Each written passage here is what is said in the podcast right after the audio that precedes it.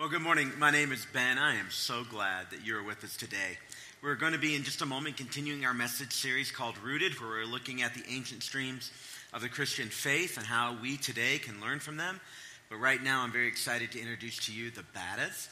Uh, this is Matt and Lauren and our own outreach pastor, Lisa, right here. And we want to talk with you about how this church is rallying with churches all over the country, in fact, all over the world today, celebrating um, the fact that God is at work in defending the fatherless. It's called Orphan Sunday. I don't know if you know that's a movement or not, but it is.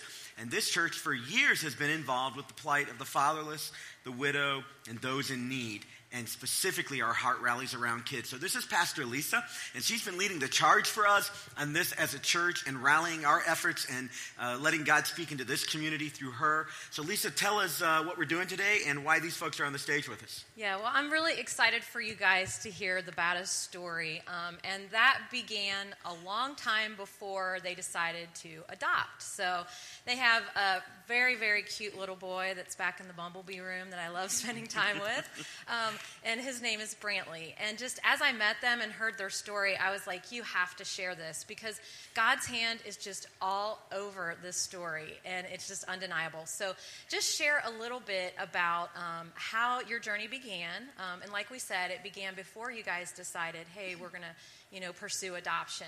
Um, it began with you guys kind of stepping out and taking that next bold step that Matthew was talking about. Yeah, so uh, at the time we were going to Life Point Church, which merged with 4C, as a lot of people know. So um, we had been going there maybe a year, something around that time, and uh, about the same time that one of the marriage groups came up, we kind of realized that we were having some issues with infertility. So not really related, but kind of related. Um, so we we attended uh, Love and Respect, um, small group, and uh, met another couple there no idea the role they were going to play down the road. Uh, it was a little uncomfortable for us to get started in a group. Yeah. I think we were just a little nervous about sharing yeah. the details of our marriage, maybe right. with yeah. other people, but it was good. So yeah, so we jumped in, we did it. It was good after the fact. It was painful. Uh, That's odd. It was, okay. it was it was a little painful at first, but it was you know it was good. We started forming relationships with um, families there, and so we met Tim and Debbie, who played an instrumental role in our adoption. Yeah. So. Years later, years later. So this was like five years before we met Brantley, this couple that was in our group.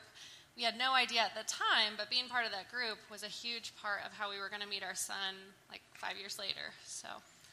Yeah, you explained to me when I spoke with you how, you know, you know that God saw the end when it was just beginning and how he introduced you to Debbie. Yeah. And you had um, a, a, certain period of time, 48 hours, I believe, mm-hmm. that just um, was crazy. So, do you want to explain that? That's just yeah. the really crazy, incredible part of your story. Yeah, so fast forward from that group, a few years later, we were in the midst of fertility treatments and um, Andy had asked us to in, to be interviewed to explain how we were still find, finding hope in the midst of. So you were being interviewed on stage, yeah, yeah, at Life Point, which is the church that merged here. Yeah, and he um, he asked if he could share a story on Facebook. So then it got shared on Facebook, and we shared it. And then Debbie, this lady we'd been in a group with years before, contacted us and said, "Hey, I just heard about what you guys are going through." Would you guys be interested in adoption? And if so, I have a mom here in my house right now who has a five month old baby, and she would like him to be adopted. Um, so this was yeah, this Sunday, was it got day. shared, and then the very next day she emailed us and asked if we wanted to adopt a little boy. So I wow. um, told the girls at work that I needed to leave early, and Matt came and got me, and we drove up to the McDonald's up in Monroe to McDonald's. To meet normal. This, yeah, normal. So normal place to meet baby, to change your lives, yeah, right? And uh, we um, didn't know that she was very quickly going to say, Hey, I'm ready to do this today. And if you guys are ready to take him today, you can have him today. So, just to be clear, we got a lawyer real quick. and, um, so we were on the we, news. Um, you didn't just so take the baby and go home. Yeah, no. on the news. Okay, no. Um, but you, so you took him with you. You went into this yeah. meeting at McDonald's just thinking you were going to meet, meet, this, this mother, yeah. right. see the baby, and then talk and then, about yeah. you know where God was leading you next. Right, probably. like a normal. Like, yeah, but instead you guys just jumped head and, you know, into I what God our, was calling you to do. Our first thought, I remember asking, saying, you know, we don't have a crib or a a car seat, and she was like, "Well, you could just have this car seat here." And my expectation for what I th- thought I needed to be a good parent or an adoptive mom or however was very different than what God expected and needed. He just needed us to have an open heart, and then He provided, and that was a, a huge part of being involved with LifePoint, being you know in groups and serving, was that we knew all these families who very quickly just came and dropped things on our front porch and filled up our living room with clothes and food and all kinds of things. So, can I can I ask yeah. you a question? So so I'm I'm listening to your story and you know, God set up this providential relationship five years earlier. And so I, I just want to acknowledge you were ready to join a group, but it was awkward. Yes. You built relationships. You were vulnerable, which is awkward, but you did it. You opened your heart up in that way. You guys are struggling with this uh, infertility issue in your marriage. I'm certain you're praying about it. You're talking yeah. honestly about it, trying to keep hope alive in the middle of that. And then, boom, mm-hmm. God opens up a door for you. It's just, yeah. it's incredible to me the power of other people in our lives uh, bringing the presence of God into our lives. Right. Um, sometimes, sometimes the presence of God is best revealed to us through the presence of other people. And you guys made yourselves available, and then, man, how God moved quickly. Yeah. So anyway, I just yeah. that's just cool. That's amazing. And then so now let's fast forward to now. You guys are also um, fostering yes. kids. Yep. Yeah. And how's that going? Great. I mean, yeah, there there are bumps and snags, but it's good overall. Yeah. We have great support here and with friends and family. So we're just glad to be a part of it. Yeah, so. that's great. Yeah. So, um, if there's folks in the audience that want to hear more about your story, that their heart's stirring a little bit, and they're feeling God wants them to step out into something, but not sure what, maybe it's to come alongside a couple who's trying to adopt or in foster care, or maybe it's to adopt or foster themselves. What would be the next step? For folks to take here? We are going to be out in the lobby today at a booth, so feel free to come by and talk to us. We'll talk to you about anything. Um, and then there is a sign up sheet for just an informational session we have in another couple weeks just to just talk about adoption, foster care, whatever you think might be a good fit for you. Well, that'll be great. Yeah. Well, can you guys thank, join me and thank yeah. the Battas for leading thank the charge here at 4C this. Thank you. That's awesome. All right, and um, as you saw there, um, God does live out his truth to defend the cause of the fatherless, but he does it often what I see is through his people. He does. And in their story, you know, that was written all throughout that story. It's just people that stepped out, people that God brought in their lives um, to come alongside of them and to make this. Lisa, it's true. true. We often experience the pres- presence of God the strongest in the presence of other people. It's one of the gifts that I think uh, Jesus gave to this world in giving us the church. And this church has had a history of seeing God do the same thing. We come together, God does big stuff, and there's some big stuff happening today and through through Christmas yeah. as we ramp up for God's heart around the fathers. Why don't you tell us yeah, about that? Yeah, we just want to take a few minutes to focus a little bit on global orphan care and how 4C is involved in that and what opportunities there are for you guys here to be a part of that too. Um, if you're new around here, you may not have heard yet about what we call 4C India.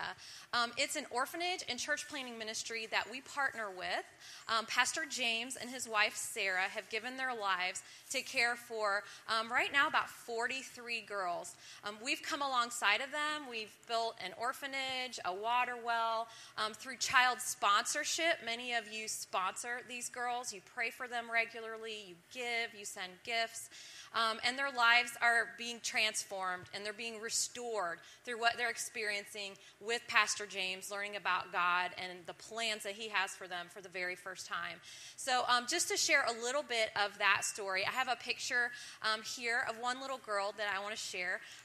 Her name is Priya. Uh, she has a couple sponsors here, a family that sponsors her, and they call her Princess Priya.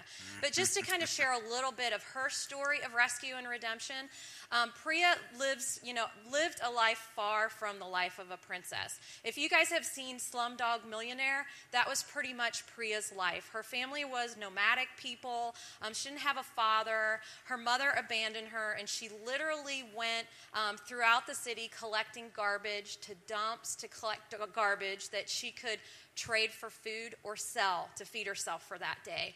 So Pastor James and the missionaries go out and serve um, these people often and share the gospel with them. And through that process, they came across Priya and realized that what was next for her was probably a life of being trafficked and even worse than what she was experiencing there. Um, she has only been in the home um, probably about six months. And because Pastor James knew that, okay, I communicate with him often. Um, we had all of the girls sponsored in one Sunday here when there was 35 girls.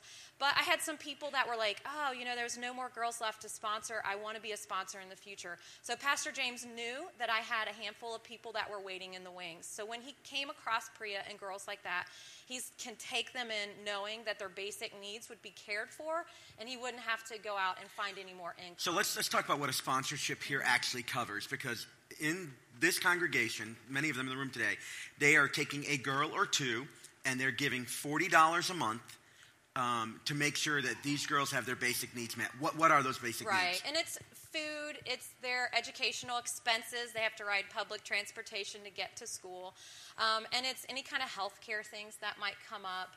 Um, you know, so it's their basic clothing. They really don't. They have a couple outfits. They really don't go out and buy clothes like we do here. So it's just really their basic, basic needs. So when we um, joined with him, instead of just getting rice and beans, they're able to get meat a couple times a week, and and so you know, it's things like that. So it's just bare minimum, really, what we call bare minimum Yeah. living. This is not extravagance. Right. And without this, this girl would literally be disposed of uh, Yeah. on the street. Yeah. And, And, so, really, again, that just shows us that God is defending the cause of the fatherless. But He's doing it here with four corners and the people sitting in these seats, Yeah. that He's raising up an army of believers that are ready to also co labor with Him in redeeming these girls and restoring their lives and showing them that they, they can live out that plan and that purpose. You know, I forget sometimes when we're here in life here, I'm in a small group on a Sunday morning, that literally halfway around the world, there are a group of people that, because of the ministry here, that are fed, clothed, educated, rescued off the street, rescued from a life of sexual slavery for a lot of them. I mean, we hear about this in the news, but we're like, well, where does that happen? We know these girls and they're cared for. It Yeah. gives me a much bigger picture and appreciation for the power of the local church and what people coming together can do. So, why talk about it today? What's coming up? Yeah, so um, with Orphan Sunday, like um, Pastor Ben explained, it's a time when we together will um, take up the cause of the orphan, shine a light in dark places, and pray for these kids. Um, and decide, pray for ourselves. God, what will you have us do as a Christ follower? We are called as Christ followers to take up the cause of the orphan and the widow. So, what can we do? You know, not everybody's called to adopt, not everybody's called to foster, but we can pray, we can sponsor, we can come alongside of somebody that is called um, to foster. And so, um, one of the exciting opportunities that I've learned about in the last um, three weeks um, that I couldn't wait to share with you guys is um, when I was over in January, Pastor James and I just spent some time just in prayer and reflecting, like, what's next for us, God? How else do you want us to come alongside this place? Because what we've done so far, they've provided um, enough room, um, security, uh, water well, you know, stuff like that is being provided for. And, and so him and his wife, Sarah, have always had on their heart that they um, want to care for boys besides just the girls because they come across little boys in the same situation. But because they were, didn't have a certificate from the government to take in any boys, they have not been able to do it. So they've been trying to get certified for a while from the government to care for boys. And so recently, in the last month, they've got that certification. So in that process, you know, I've been communicating back and forth with Pastor James. I'm like, okay, I'm not sure what the next steps are. He ended up um, praying and um, praying all night. They stayed up all night, and on the other side of that, uh, property became available that they could rent. Um, it was very affordable. It was off campus, though. But one of his um, pastors in his network and his wife prayed and felt called to take up the cause of these boys. And so they had known um, and come across a lot of boys that the parents were either one of the parents were alive and said, "Please care for my child," and they couldn't, or they were in situations like Priya. So um, they have been able recently to rent a place and take in ten young boys. They're, I think, mostly all in middle school and high school, um, and they're caring for them right now on faith. Um, he does things on faith, and he waits for God to provide. So, with Orphan Sunday coming up, this is the perfect time for us to kind of just give you guys the opportunity to step into these boys' lives. Um, it is only $40 a month, but if you're in the seat thinking, well, it's only $40 a month, I'll do that. That's, that's not what these kids need. They need somebody that is going to um, commit to praying for them on a regular basis to not just giving, but you know, encouraging them through letters, introducing them to, to, to God and to Jesus in new and fresh ways that they've never heard before. So that's what we have the opportunity to do today. Out in the lobby, we have um, 10 boys, and I actually have four more girls that just came onto campus in the last month. Um, so we have some opportunities for sponsorship and some great folks out there that are involved, that have been there, that have seen these kids, that can answer any questions that you might have. So, Lisa, today we're celebrating people who sponsor kids, who foster kids, who adopt kids, and in all of that, rallying around God's heart to defend the fatherless. Um, there isn't anything God cares more about than kids. It's just, it's just true. Um, you look at the story in the scripture, and um, as Lisa said, this is not about offering or money, although that is the means by which we're going to do the thing we're talking about. If you would like to help, I would ask you at the end of this service, go out in the lobby and find out information. Um, if we don't help, the truth is there isn't a charity somewhere. The government's not stepping in. I mean, others, um, you know, may, but we don't know of that. I mean, there's no, you know, nothing on the horizon.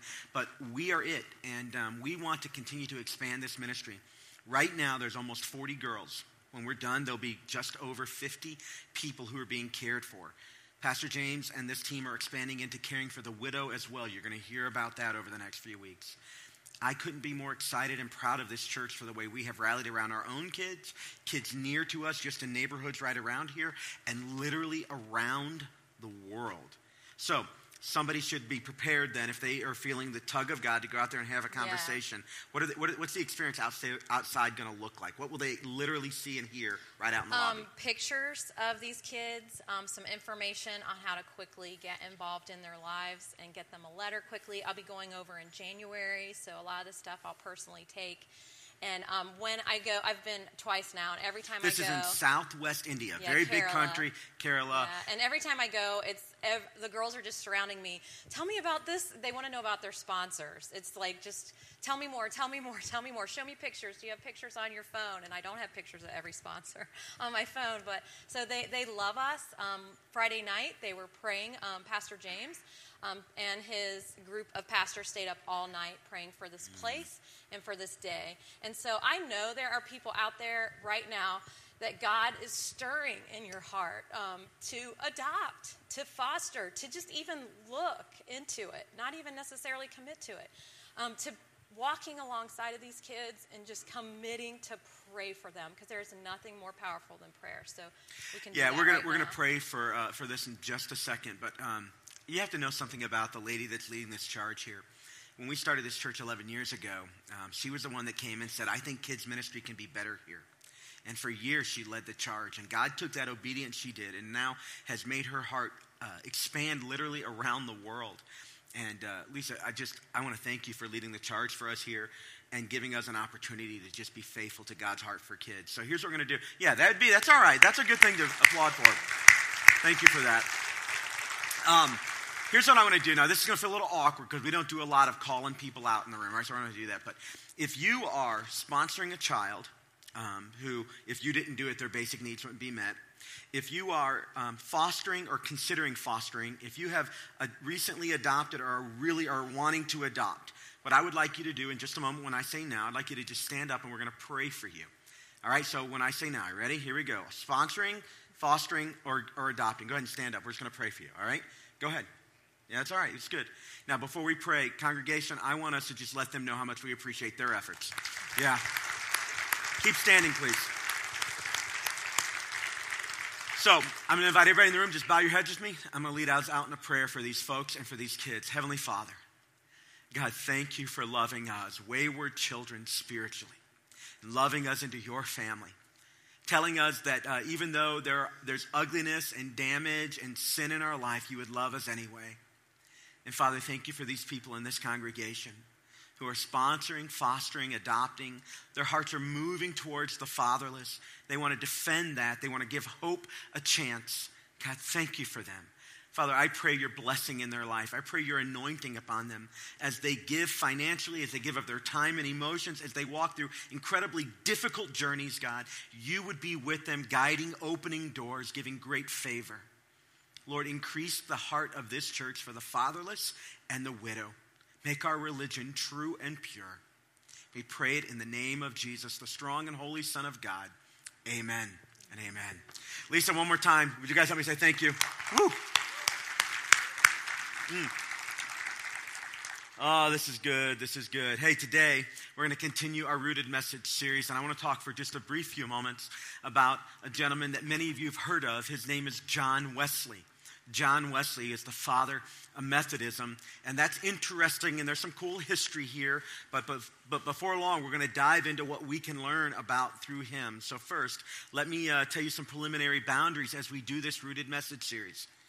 See, while Four Corners Church is just 11 years old, our history goes all the way back to Matthew chapter 16, where Jesus said, I will build my church. So, our first guiding principle is this that the church belongs to Jesus. It doesn't belong to me. It doesn't belong to you. It doesn't belong to a denomination. The church belongs to Jesus, and He's the one who's building it. And we just get to be a part of it. It's a privilege to be a part of the Lord's church. The second guiding principle for us as we talk about all these streams is this we're asking a basic question what can we learn? And our motto here is that we want to be a student, not a critic. And as we talk about these different streams, so far we've done Catholicism and Lutheranism. We looked at the Reformed or the Calvinistic stream of the Christian faith. There are things we could criticize, absolutely. Legitimately, there are things that we need to talk about, and there are differences that matter. But the whole point of this series is saying, what has God done there? What is God doing there? And what can we learn from it? And uh, I'm very excited to share with you the story today of John Wesley and the movement that was started through his life called Methodism. Now, John Wesley was born 23 miles north of London. And he was born one of 25 kids. Wow. Wow. One man, one woman, 25 kids. They didn't all live. That was kind of normal back then. But um, he was the 15th child. And by that point, I'm not even sure anybody's even noticing anymore, right? He's the 15th child. But his family had some interesting things going on. His mother's name was Susanna, and she was an incredibly disciplined woman. And she would, over the years, teach her kids how to walk, talk, be potty trained, all the while she was beginning early on teaching them to read. His father had an Oxford education and he was heavily involved in, in the church. He was a churchman as well. So, this is an incredibly informed, uh, certainly upper class family. And uh, they had high hopes for all of their children, and all of their children did fairly well in wherever they went. But church was a normal part of life for them. And so John Wesley grew up in church and he generally enjoyed it. He doesn't have one of these stories where he walked away and hated it. In fact, it was just the way of life for him. Church stuff, church language, church routines, church people. That was just the way he lived his life. And by the time he was about 17 years old, he enrolled at Oxford himself, which is no slouch. You know, he's not, he's not a slouch in the, uh, in the intellectual department. He's, he's pretty well disciplined, very well read. He had incredible tutors all the way through. And in his mind, he would just stay with the Church of England and get a church somewhere and just do life. Very respectable, if you will. And so while he's in college, he meets a few people. He meets a gentleman by the name of George Whitefield, who, if you know history at all, Whitefield would become a major mover and shaker of his own within the church life, both in England and then all the way over here in America as well. But what really begins to change his life, and this gets to the point of the Battas story, and one of the things I want you to understand about what makes church life wonderful. What really began to change his life is that in 1729, he and his younger brother started a group called the Holy Club. He had a brother by the name of Charles. In fact, I think I have a picture of Charles Wesley. Gentlemen, do you have that picture? I'm a little bit out of order, but see if you can throw that up there. That's his brother, Charles Wesley. Now, John Wesley and Charles, leave that up for just a second. They started this Bible study called the Holy Club. And they would get together with other smart and bright people, but really it was just people they were doing life with, and they would talk about the things of God. and they would read a passage and they would say things like, Does this passage speak to us? They would ask a couple basic questions. What did this passage mean years ago, and what are the implications for this passage today in our lives?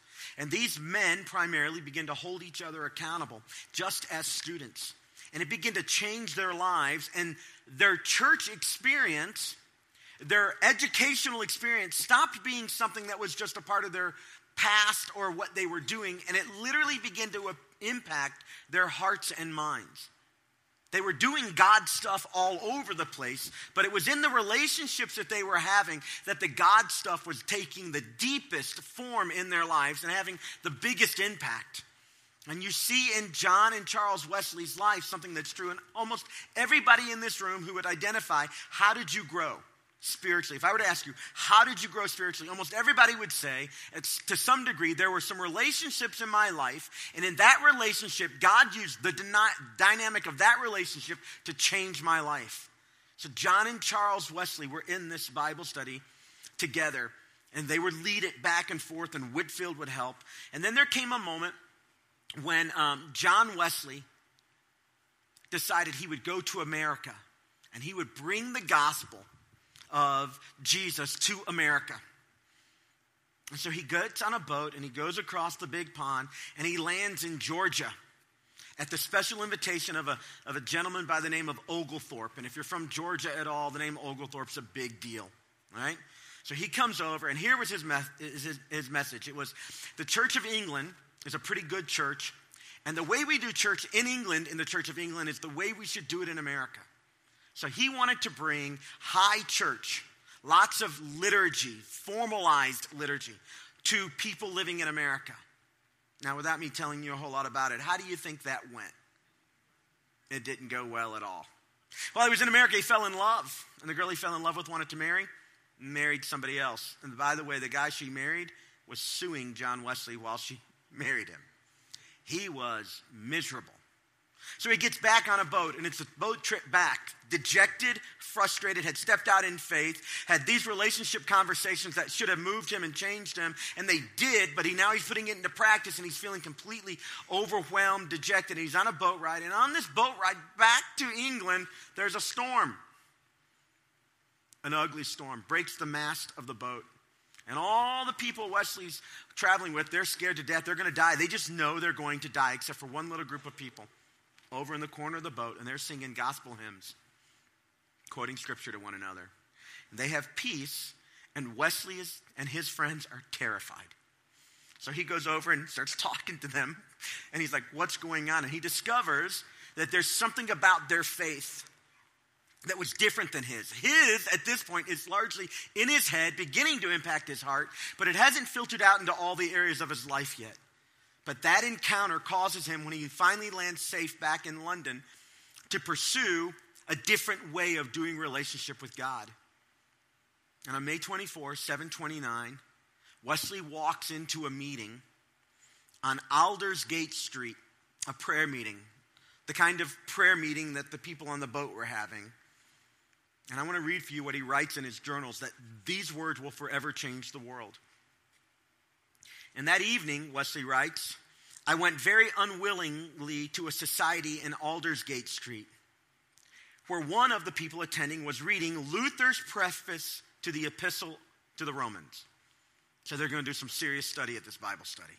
About a quarter before nine, while he was describing the change which God works in the heart through faith in Christ, I felt my heart strangely warmed.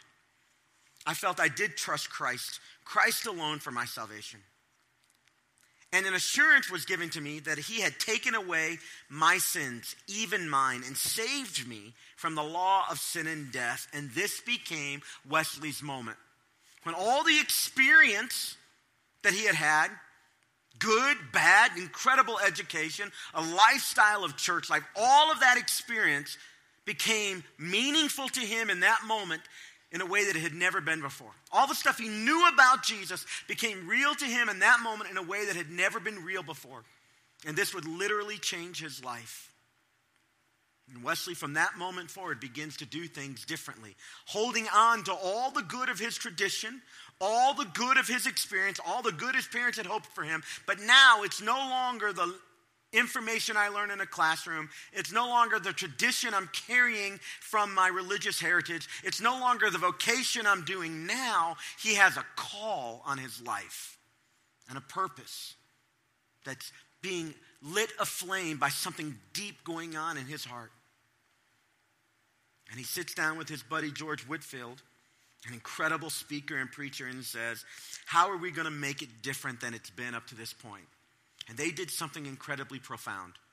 They decided that they would take the message of Jesus out of the high church. Literally, they would go outside into the fields and they would preach to people who wouldn't come to church. And so here were these incredibly well educated, Oxford educated men standing in the middle of the field, sometimes with 10 people. By the time the movement gets rolling, there's seven, eight, 10,000 people at a time gathering in a field, no lights, no sound equipment, and these men are preaching the gospel. They t- literally took the message of Jesus outside the four walls and started a movement. A movement that is still continuing to this day. But it doesn't take very long for the movement to catch. It catches in a gentleman by the name of Francis Asbury, and I have his picture here. Francis Asbury began to attend um, the Methodist uh, engagements, the, the Bible studies, and he is commissioned as a, as a bishop in the Methodist Church. And he's sent to America to share in the streets, in the fields, in the woods, the story of Jesus and how that the gospel is available to every single person and he travels one million miles on horseback through Ohio, Kentucky, the Virginias, Tennessee. He's incredible. It's incredible what this man does. And in fact, to study, because he was either studying, sleeping, or preaching. On his horse, he's often reading his Bible, and the horse is just walking. Wherever the horse stops, he'd get off and he'd preach, and crowds would come. It's, it's an incredible story. All he did was say, We know the message already, let's get the message out. One of his other buddies, we've already referenced him today, you may not even know it, but one of his other buddies was a gentleman by the name of John Newton. Look at this guy up here, John Newton. Do we have his picture? No. It's a cute picture, isn't it? By the way, I love his hair. Kind of Princess Leia thing going on there on the sides. It's kind of cool. Here's what you know about John Newton. You, you may not know that you know it. He wrote a song that we, that we sang today Amazing Grace. John Newton was a slave trader. He'd grown up in church. He was just doing, at that point, honorable business. And God gripped his heart, and he knew two things. Near his deathbed, not his final words, just often said it was, but it wasn't. But near his final words were the words that we have up here. When I was young, I was sure of a lot of things, but I'm old now. Here's what I know I'm an incredible sinner. My sin is great, and grace is amazing. And he wrote that song, and we're still singing it today because, in part of his connection with John Wesley and the movement that was started there. But it doesn't just stop there. The message of Jesus carried outside the doors of the church impacted a gentleman by the name of William Wilberforce, who was in the government. And I have William Wilberforce. We're going to leave this one up for a while. William Wilberforce was so impacted by the power of God in his life that he leveraged everything he had and literally turned England upside down. And the movement he began impacted our own country in dramatic ways. This is the gentleman responsible for getting rid of slavery in England. And he did it because of his profound faith in Jesus. The message of the gospel impacted him so deeply that he began to see just what a great price God had given to humanity. And he began to contemplate what does it mean that God would send his one and only son? What, how should that change the world? And he believed that in his day, one of the ways it should change the world is slavery should be eradicated from the kingdom uh, of England from that empire. And he began to work and leverage everything. And one of the things he did is he began to tell stories of the atrocities of slavery. And out of that, when he would get done speaking, he would often say these words Now that you've heard the story, you may choose to look the other way, but you can never say again, You did not know. You can act like you don't know what's going on around you, but as of this moment, it wouldn't be valid. People began to hear him, and laws were changed, and slavery goes away. And that movement makes its way to the United States. That ultimately leads to our own civil war, at least in part, and begins to change everything. But there's somebody else that you're going to meet here in just a second who was impacted by Wesley's movement of getting the message of the gospel out into the streets. Throw up the picture of William Booth right here. Don't you love the beard? I love this. Now, this is one of the few guys we actually have a picture of because we're talking a few years later. This is the guy that started a movement that now we, we know about them because they ring the bell outside of Target and Walmart. Salvation Army. This guy started it, he and his wife. And they were deep followers of Wesley, and um, they decided that the message of Jesus needed to be out on the streets and that it was hard for people to hear the gospel if they couldn't eat. This simple message of the gospel, understood, embraced, not just a tradition we walk in, but in moving and breathing through our lives.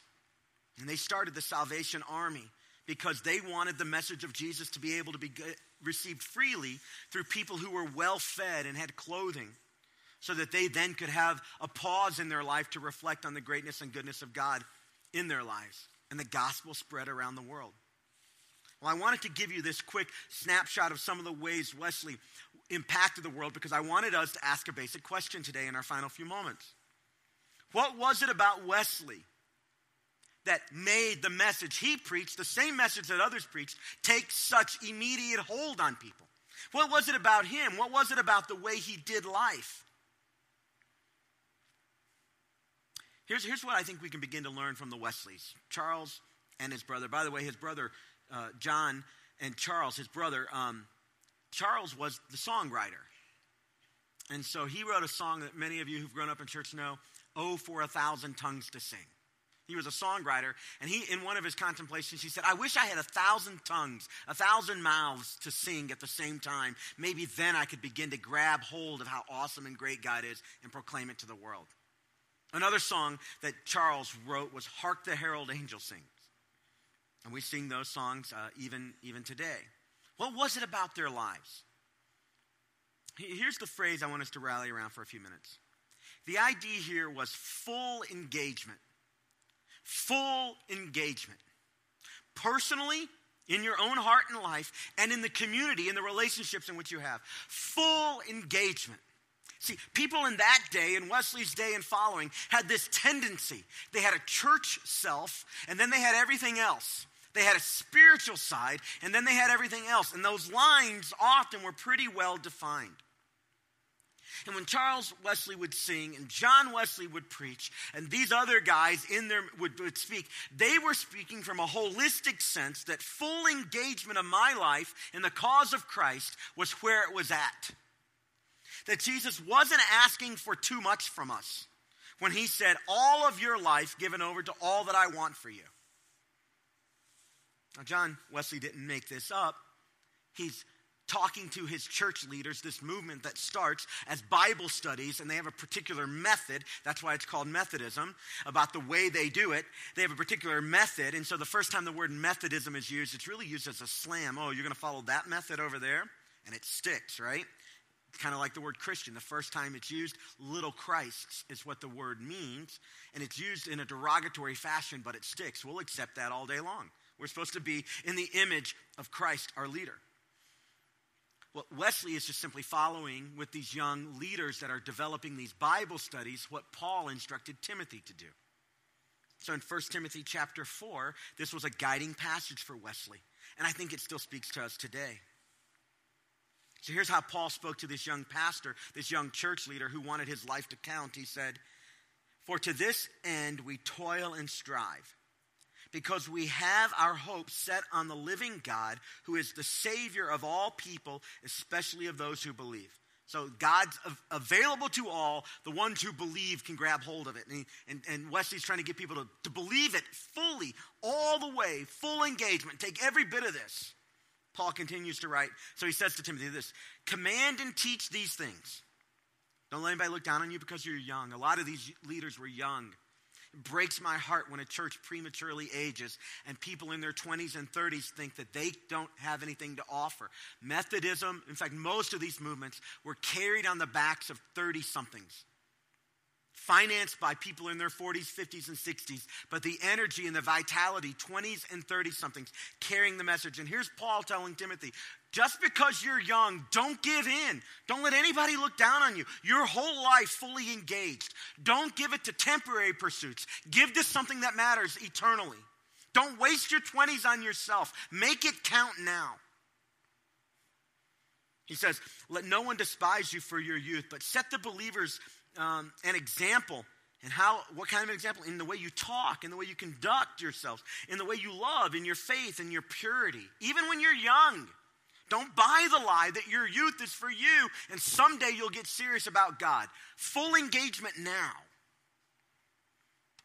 Don't, I'm sorry, verse 13. Until I come, devote yourselves to the public reading of Scripture. That's what we're doing right now. To exhortation, talking about the Scripture, and to teaching. These were the methods Wesley was employing. Do not neglect the gift you have which was given to you by prophecy when a council of elders laid their hands on you. Timothy was literally put in the middle of a circle. People put their hands on him and prayed for him as he was commissioned for ministry. And, and the, the ways God had empowered him were called out. Some of you have gifts and abilities that God has at various times in your spiritual journey called up in you. Paul's words to Timothy are applicable to us. Don't neglect those gifts. However, you discovered them, don't neglect them. They're there for a reason, for your good and for the benefit of the world, but it's going to take full engagement. Practice these things, immerse yourselves in them so that all may see your progress. Keep a close watch on yourself and on the teaching. Persist in this, for by so doing, you will save both yourselves and the hearers who listen to you. Here's some of the questions when these Methodists would get together, they would talk about. When they would get in small group, this is how they would go at it directly to be fully engaged. We won't spend time on these. I just want to read them to you, all right? They had 21 questions. We'll do these very quickly. So they'd get together to do Bible study. They were all wanting to be fully engaged. They knew that it was difficult to stay fully engaged. So here's what they would ask Number one, Am I consciously or unconsciously creating the impression that I'm better than I really am? In other words, am I a hypocrite? Do I confidently pass on to others what's been said to me in confidence? Am I a gossip, is what they're saying there. Can I be trusted? Every week they would do these questions.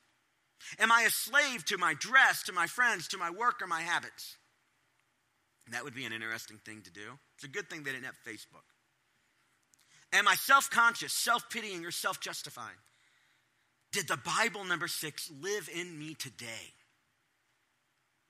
Do I give the Bible time to speak to me every day? Am I enjoying prayer? Now, that's a great question. Not did I pray, am I enjoying prayer?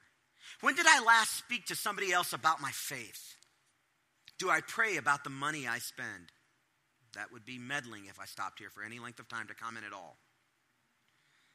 Do I go to bed on time and get up on time? Did I, do I disobey God in anything?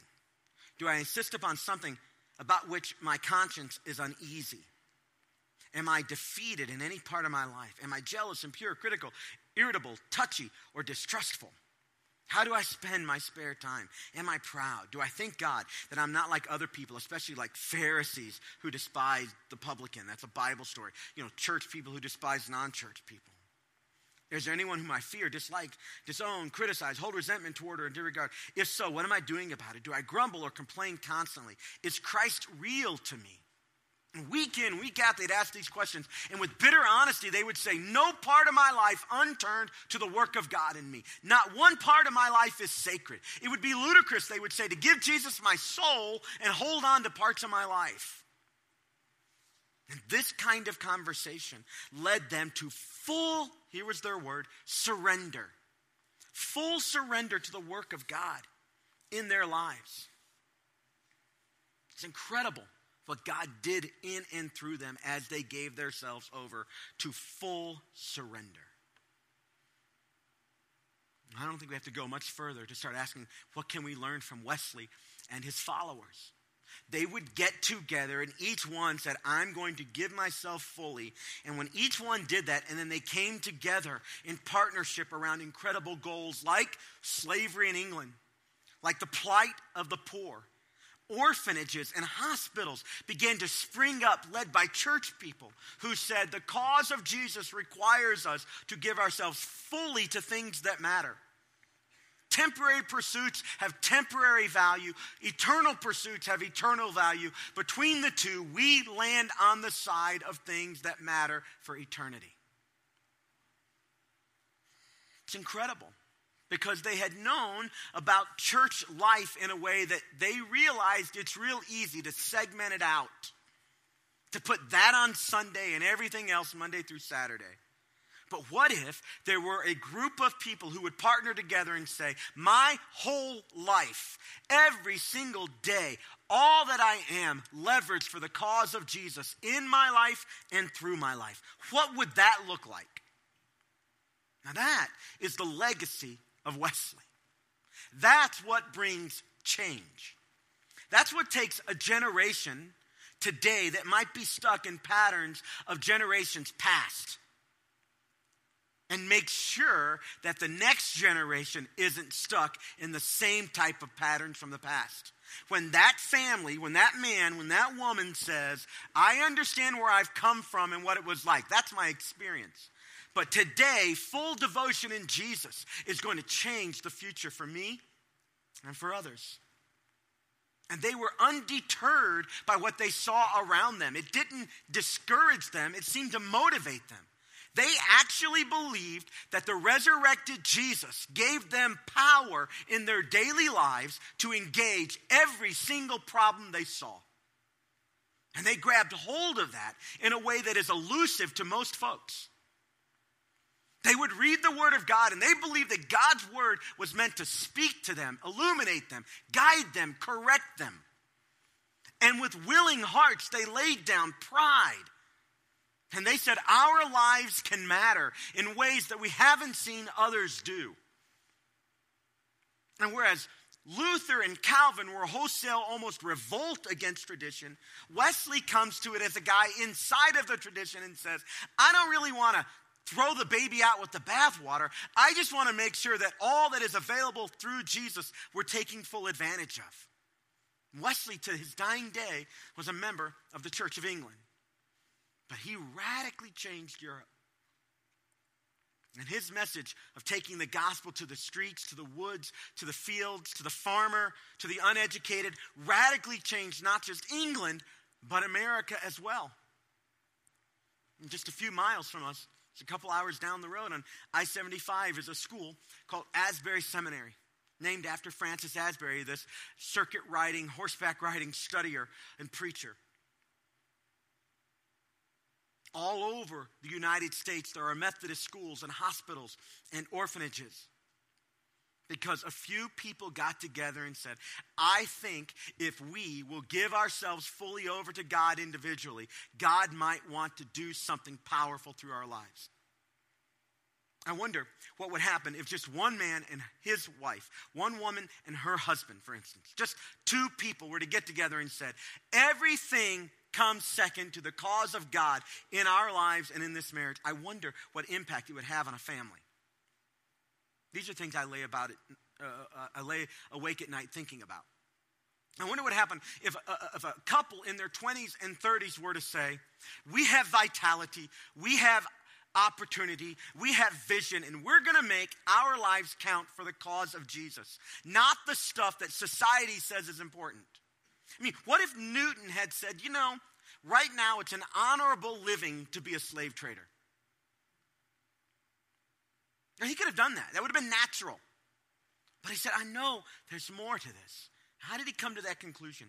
Full engagement in the work of God in his life.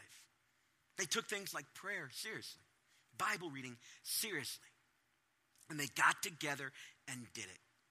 When you think about Wesley, and the impact that he made. I want you to think about the way that he said, I have all these experiences, all these traditions, and they're somehow out here. But it was in that moment that his heart was strangely warmed, that all that other stuff took meaning, and he found purpose in his life. And he gave himself over fully. He took even the tragedies, the disappointment of ministries in his life where he wanted to go down and show everybody else how to do church right. He took even that and he said, What if the message of Jesus is the thing I lead out with, not the way I think it should be done? God took that and changed the world. And I don't think it's a stretch for me to say to you that God will take the exact same surrendered heart in you and change your world. And who knows, He may literally change the world in it. When I think about what I want for our church. I would love to think that there is a core group of people at our church. It won't be everybody, In fact, if it were everybody, then that means somehow we've closed the front door and no new people are joining us. But what if we did some of the things Wesley did? And we got serious about our relationship with Jesus in ways that up to this point we haven't been able to find the time to do. And we cut out some of the other stuff that really don't matter, and we gave Jesus the time that matters. And what if, when it came to things like our money, our first question was God, how do you want me to honor you with the stuff you've blessed me with? Some of us don't honor God with our money because we're ignorant. We don't know what God asks. Some of us don't because we've never been asked to do it.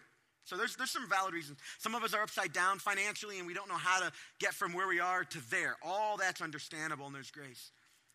But Wesley would say there's a group of us who just honestly are walking in flat disobedience. And yet we're asking God to bless us, but we're walking in disobedience to what we could be doing. That would be an example of not giving our lives over fully. Or we have Bibles laying in our homes that are getting dusty. And in our life, we have Bibles on our phone apps, but we can't seem to find 15 minutes a day to engage it. Let me tell you why God gave Facebook to the world. I'm going to tell you. God gave Facebook to the world to get rid of any excuse that you were telling yourself that you don't have time to spend 15 minutes a day in the Word of God. That's why God gave us Facebook. That's why God gave us fantasy football. I can't talk to my friends about stuff. God gave us fantasy football so the guys could get together and get rid of the excuse saying, I don't know how to talk to other men about stuff that I'm interested in. That's why God gave us fantasy football, so that you don't have an excuse and I don't have an excuse. Now, the whole reason we don't do money, scripture, community, church well, Wesley would say, this is not Pastor Ben. If you get mad at me, send Wesley the email, all right? John Wesley at heaven.com, all right? The whole problem, Wesley would say, is none of that stuff. It's full devotion to God with your life. See what he'll do with it. I get pretty excited talking about that. I get pretty excited about God working in people's lives to change the world. I am stoked about what God's going to do through this church in the life of the orphan. I'm stoked to see how God will take a handful of people who'll say, I'll do it. I'm stoked this week to pray for those of you that are stepping out into foster care and adoption. It is hard, it's a hard road. But I'm looking forward to the day when somebody else's child calls you mom or dad. And you've created this environment where they're going to be loved. You demonstrated the heart of your Heavenly Father in this broken, broken world. And you'll never, never, never, never regret giving yourself wholly over to the work of God in your life. And sometimes I think we just need to pause and remember that what God did in people like Wesley and Whitefield, and Newton, and Wilberforce, He would do in our lives just as much if we give ourselves over fully to Him. So grab out your Connect card and let's see if we can't take a step or two together.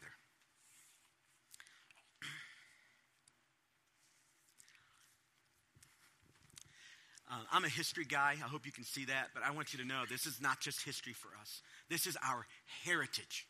This is our heritage. We are recipients of these men and women of God who God just powerfully poured himself through. As I'm talking about this, if, if you can't quite connect, maybe it's because you don't yet have a relationship with Jesus. And if you don't, I want to give you a chance. So, right there on your Connect card, next step A says, Today, I'm making Jesus my Savior and Lord. It's, it's the first step into giving your life over wholly to Him. It's the most important step. If you'd like to do that, take that pen and get ready to check it as an act of faith. In a moment, I'm going to use some words in a prayer, and you're welcome. We look to God. It's not the checking or the prayer that matters, it's a heart that says to God, God, I'm a sinner. And I want you to forgive my sin. And God, I tend to lead my own life, but I want you to be the one in charge. I want you to be the leader. Now, the Bible way of talking about this is making Jesus your Savior, your forgiver, or your Lord, which is just another word of saying your leader. You want to do that, check that box. Put the card in the offering bucket at the end of the service when it comes by. We're going to pray together about it. It's the most important decision you'll make. Or next step B, today I'm choosing to be baptized. Next week, we're going to talk about the Baptists. It's going to be fun. We're talking a little bit about baptism. We're going to enjoy this. We're going to sing Just As I Am, all 42 verses. You're going to feel just like you're in a Baptist church, baby. It's going to be great. But some of you, I'm kidding. Some of you aren't, aren't, aren't, haven't been baptized. If you need to, you know, if you haven't done that, check the box. We'll communicate with you. We'll start a conversation. All right? Here's, here's next step C. Pray each day this week God, help me to honor you by carving out room to serve others this holiday season. It's a prayer that's on my heart. God, I, I want to make some room to serve some others, uh, others this holiday season. I, I, want the work of God to come in my life so deeply that it flows out for me. And so this holiday season, everybody else is getting busy and focusing on other stuff, I want to find a way to serve some others. I want us to find a way to serve other people, all right? So check that. We'll pray about it together. I'll send you a reminder. Here's next step D. Who would say this? Hey, Ben, I'll pray for the work of 4C India. Pastor James, 40 other pastors or so. It's going to be some 50 uh, kids now. This movement of, of God in, in Kerala is powerful, and, and God is using us to make it happen. But beyond the money we give and the encouragement, the prayer is where it's at. And so if you'll check this, we'll send you an update on what God's doing lately. You're going to enjoy reading all about that. And the next step be, just to give you a preview of where we're going, who would say, I'll begin planning and praying about how I'm going to serve others through 4C's Christmas offering. In a couple weeks, we'll start talking about the way that on Christmas Eve, we're going to take an offering and we're going to tell you exactly where that money's going to go. And it's going to go to the fatherless and to the widow. It's going to go to ministry here and ministry expansion, here, near, and far. And so, like, if money stuff's a big deal to you, I get it. I'm sorry somebody hurt your feelings about that, perhaps, or maybe you don't have the information, but we're going to get beyond all of that. And as a church, we're going to rally by giving some money to the work of God at Christmas. I'd like you to begin praying and planning on that right now. Let's pray right now about what God wants to do through our lives this week. Heavenly Father, I just want to begin by saying, Lord, you're awesome. And I want to confess, Father, that I don't always give myself fully over to your full work in my life. But Jesus, as I've, as I've studied Wesley and as I've looked at how you used him and others, God, I'm feeling pulled in a new and fresh way. Not just me, God, my brothers and sisters in this room, fully available to you, fully in our lives. That's what we pray for. God I, join, God, I join with those that are saying, Jesus, save me. Wash away my sins become the leader of my life. I want to follow you. God, and I pray for the work of God in Kerala, India. God, abundantly bless Pastor James. Pour resources into his lap because he's a faithful man of God. God, give him abundance. We trust you, Lord, to provide every need. And Lord, as we rally around your heart for the orphan, for the widow, for the fatherless, God, I pray that you would give us incredible stamina to stand against every attack. I pray, God, you would give us great resources to leverage for your glory and for the good of your heart in this world. We pray all these things in the name of Jesus, the strong and holy Son of God. Amen and amen.